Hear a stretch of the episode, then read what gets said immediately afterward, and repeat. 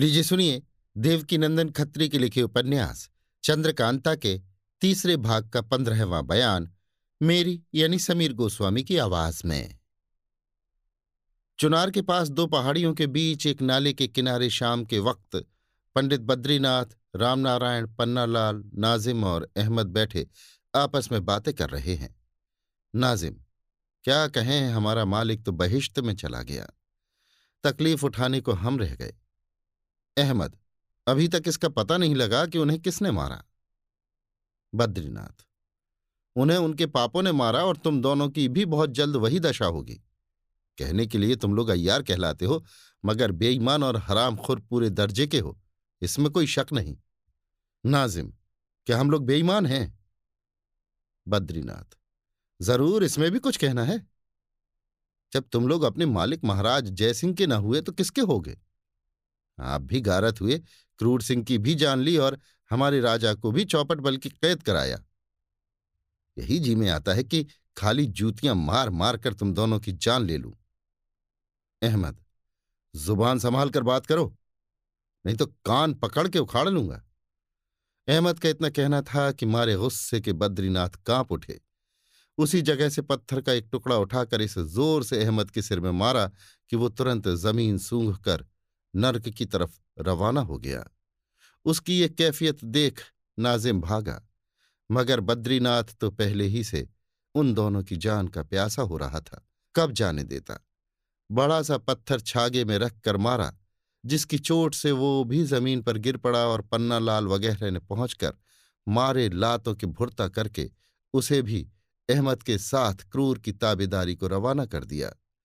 इन दोनों के मरने के बाद फिर चारों अय्यार उसी जगह आ बैठे और आपस में बातें करने लगे। पन्नालाल अब हमारी दरबार की झंझट दूर हुई।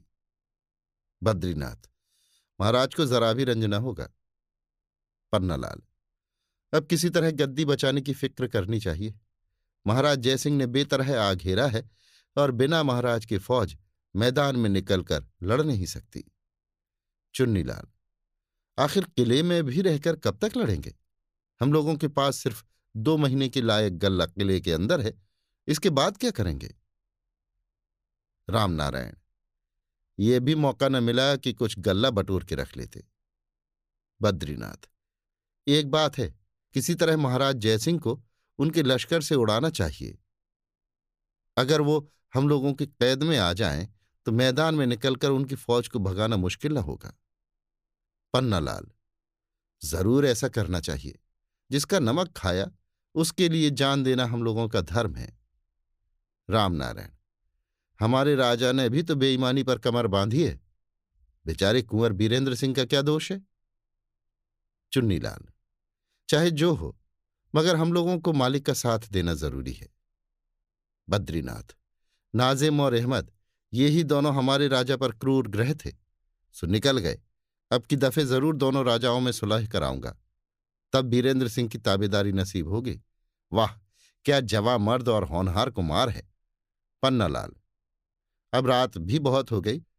चलो कोई अयारी करके महाराज जयसिंह को गिरफ़्तार करें और गुप्त राह से किले में ले जाकर कैद करें। बद्रीनाथ। हमने एक अयारी सोची है, वही ठीक होगी।